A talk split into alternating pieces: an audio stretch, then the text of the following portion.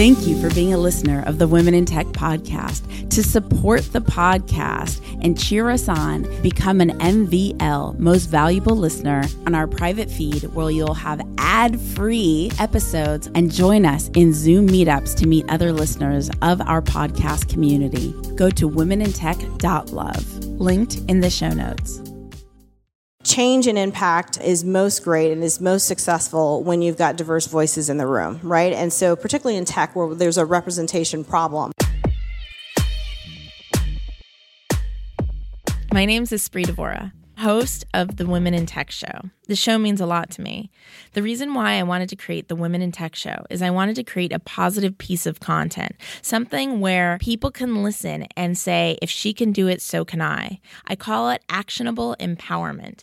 Every single episode, you'll hear the story of a fantastic woman in tech, from engineers to founders to investors to journalists to designers, all sorts of different females in tech who have thrived. I want to share their stories with you so that you can know what resources, mentors, and life situations they accessed in order to get to where they are today. Enjoy. Welcome back to the Women in Tech podcast. Excited to be celebrating women in tech around the world. And I am here with Dalana Brand. Yes, she is doing amazing things for diversity across women in tech uh, from C to C. And she, uh, she's just phenomenal. She was just speaking here on stage at the Industry 4.0 event hosted by Pepperdine. Hello, Dalana. Hello. Thank you for spending your time with the Women in Tech podcast. Oh, it's my pleasure to be here. So you just got off stage. Mm-hmm. So exciting. It was wonderful. What What was your favorite moment um, of the panel that you did? I think the conversations about sort of women's new role and sort of this new future of work and sort of the, the new economy and this whole new industrial revolution. There's so many opportunities that are available to women that maybe hadn't been in the past, and so just having that conversation, exploring those, and sharing that with the audience was super impactful for me. Perfect. Tell us a little bit about who you are and what you do. So I am uh, again Dalana Brand. I work at Twitter. I'm uh, the vice president of people experience and inclusion and diversity. And so my role is to do exactly what it sounds like, um, sort of assess and, and, measure all the ways that we can impact and enhance the experience for our people at Twitter, and to make sure that we're doing that in an inclusive and diverse way. And let's go back to the beginning. Okay. When was that first moment that you fell in love with technology? I have um, sort of always um, leveraged technology in some way, shape, or form um, through, throughout my uh, sort of career, if you will, from, from college on and, and, into the workplace. I started off my career as a finance person. Oh, wow. Um, actually. So I was the person sort of crunching the numbers. And so my first sort of foray into technology was the use of sort of Excel spread. Well, probably I'm dating myself. It probably wasn't. It's probably Lotus 123. Right. probably wasn't Excel at that point in time, but leveraging spreadsheets to sort of crunch numbers and, and, and do my job and really, really enjoyed it. Um, was there a moment, like when you were a little girl, what did you want to be when you grew up? Do you remember? You know, I, I, it's interesting because a lot of people had that one sort of defined thing yeah. that they wanted to be. And I was the one who really just wanted to be a little bit of everything. So on one day it was a model, except that I knew I wasn't going to have height. I'm only five three. um, another day it was, uh, it was a dancer. I thought it would be cool to be a teacher at some point because my father was a professor. And so I grew up sort of seeing him do that. So it was a little bit of everything that just, that kind kind of interests me. And I actually have probably carried that on into my life as well. And so, was there a moment where you knew, oh, let me explore finance? That became intriguing to you? So I have always loved numbers, um, and I, I, I loved sort of the sort of business as a whole, sort of the concept of being in, in corporate America, and so finance was something that I just kind of fell into. Right. Um, I think, and spent you know spent the earlier part of my career doing that, and it was it was rewarding. I, I enjoyed doing it. I learned a lot. I learned about business itself and, and kind of how companies get to to profitability and the things that they need to do. But I also felt something was missing, um, and it was for me me, at the end of the day, a connection to sort of a higher purpose and strategy that was sort of just missing through the day to day work that I had in finance. And so that's when I decided, um, after matriculating in college with my undergrad, that I was going to go back and get my MBA and then And where did you get your undergrad? Michigan State University. I bleed green, so Final Four, baby. Final Four. uh, I'm all about the Spartans. So I did my undergrad and my MBA actually at Michigan State. Um, and I did a double major. So I picked up the finance again, but then decided to um, try HR. And I fell in love like instantly. So it was the piece that was missing about sort of the connection to the strategy, the purpose, and the impact, and, and really how companies can deliver on their um, sort of true um, impact to their end customers through the people in the organization. Right. I think that's something that actually I I'm finding it surprising that we don't talk a lot about on the podcast. How important it is not just to have a career, but to have a career with purpose. Mm-hmm. Um, what does that? What does purpose mean to you? Yeah, I, I start with I start with pur- purpose. Like, so we just had sort of the conversation um, on on the stage around like how women find balance and how they kind of keep things in order. For, and for me, it starts with purpose. I always sort of order both my life and my day around what's most meaningful, what's most impactful, and what is at the end of the day going to make the biggest difference for me. Mm-hmm. And I kind of find not that it's easy, but it, it helps me to ground myself in what I need to be focused on and the things that I need to be doing.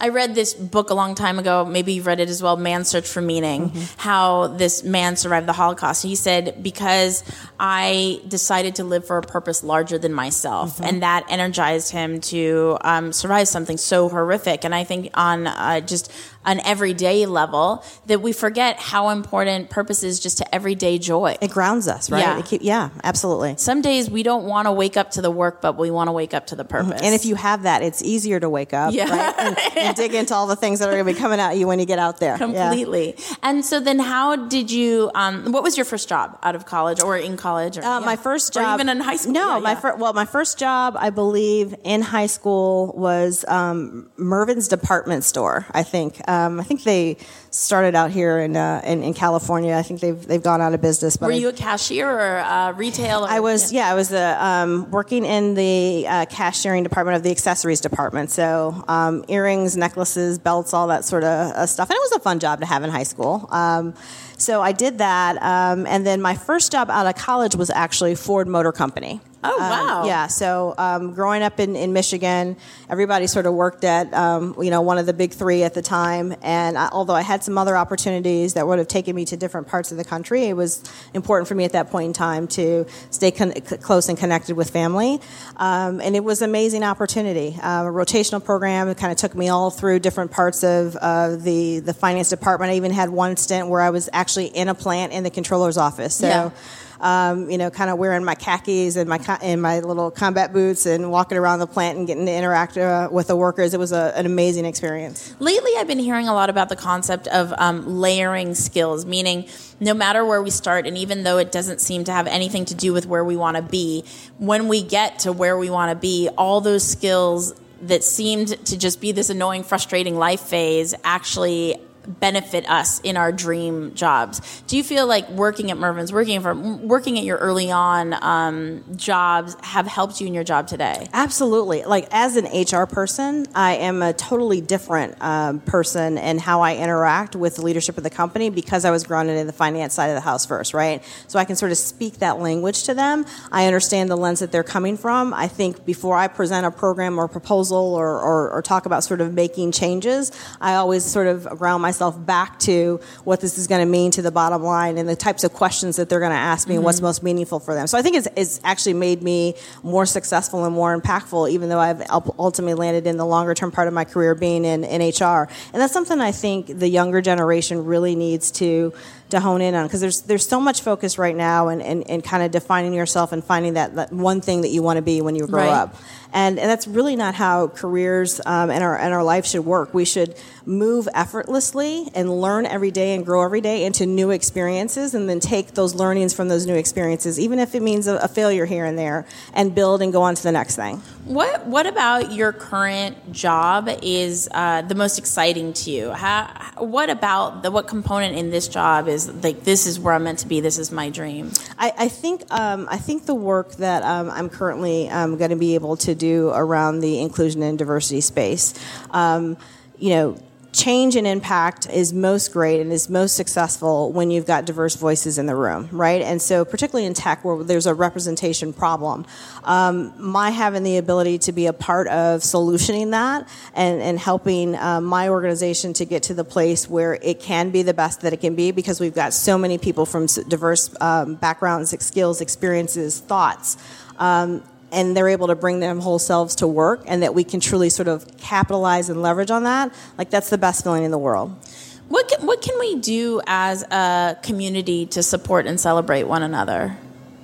You know I, I think just just getting back to like you know gratitude and appreciation right? Totally. just just really sort of appreciating who people are even their differences even their different perspectives like just appreciating the value that everybody brings and, and figuring out ways to um, to try to partner and work together with one another. I think i think it's very simple and it's been, it's an old idea. It's been out there for a long time parents used to sort of teach us these manners and, and, and teach us, you know, to, to treat people like you want to be treated. But it really, it really, I think, makes a difference and, and, and it truly can make a difference in today's work environment where there are so many diverse voices and so many people coming in. is are there particular resources that catered to you having the superpowers you have today like did you have a mentor or was there a certain type of program that you went through or a book that you read Mm-hmm. that really stuck with you throughout the years Yeah, for for me, I think um, I I think my biggest superpower, quite honestly, is being open and being flexible. So I have never boxed myself in, and then by by default, I never try to box anybody else in. And so that allows me to meet people where they're at, and and ultimately, I think get to the best outcomes or decisions that uh, that we need to make. And I also know that I didn't do this by myself. I have had amazing mentors and sponsors and just people in my life in general that have poured into me, given me advice, given me inspiration, and, and words of wisdom for me to um, help make decisions and to help make choices that have ultimately gotten me where uh, where I am today. I think the the first um, sort of mentor was a professor that I had uh, that ultimately pushed me towards the HR piece of things. Um, that you know just kind of said, hey, you know, you got sort of a, a good propensity for numbers, but uh, you you're talking about that you're you're wanting to make an impact with and through people. Like that sounds like HR to me. So why don't you add that as sort of your double major and see where it gets you? And it, I haven't regretted that decision at, at one point in my cool. life. It's Yeah. so cool to find your true calling. Yeah. Um, what is a huge obstacle that you've successfully overcome, and how did you overcome it in your career? I, I- think for me, um, so my husband and I, we were married, you know, right out of college, very early. Started uh, started our family, and to um, people, you know, talk about all the time women in the workplace and work life balance, and how do you juggle um, having having children, et cetera. You know, for me, that took on a whole different meaning in life because I'm literally just trying to figure myself out, who I am, and then trying to figure out uh, how I want to navigate this career, um, being married and, and, and having a, a young child. And so I think that, um, again, being that open and being flexible to, to just try to uh, take each day and each situation and try to lean in and do my best. I, I lead with always trying to um, leave the people around me, the organizations, and, and ultimately, hopefully, uh, the world in a better place has, has led me to be able to, to, to work through that. And also, I have an amazing husband. Like I, said- like I say, I don't take credit for doing any of this stuff by myself. He was super supportive and super flexible and, and never tried to, again, um, sort of uh, put restrictions on me about how I should do things and, and, and, and new uh, pursuits and new opportunities. And I think us sort of growing together uh, and building, building not just our careers but our family has, has been just amazing. I think what something I'd love to ask is um, everybody I interview is uh, no matter if whether they're starting out or further down the line, we're all strong, driven women. What does a solid partner look like to you? Like you, I love how you're talking about your husband. Um, what are the characteristics that would inspire us to know what to look for, uh, complementary to being a strong, driven woman? That's a great question, and that's obviously going to be different for um, for each person. Uh, but but for me, um, it's kind of what I alluded to. Um, my husband Ryan is is a person who just really allows me to to be me, um, the good, the bad, and the ugly. Uh, and he would probably say there's, there's a little bit of that ugly there, but just allow allows me to to be and, and sort of takes uh, takes me as I am and and loves me through it. Right. Right. And so having a person that um, can kind of meet you where you're at and and help you and pour into you um, for for me is the most impactful and important thing.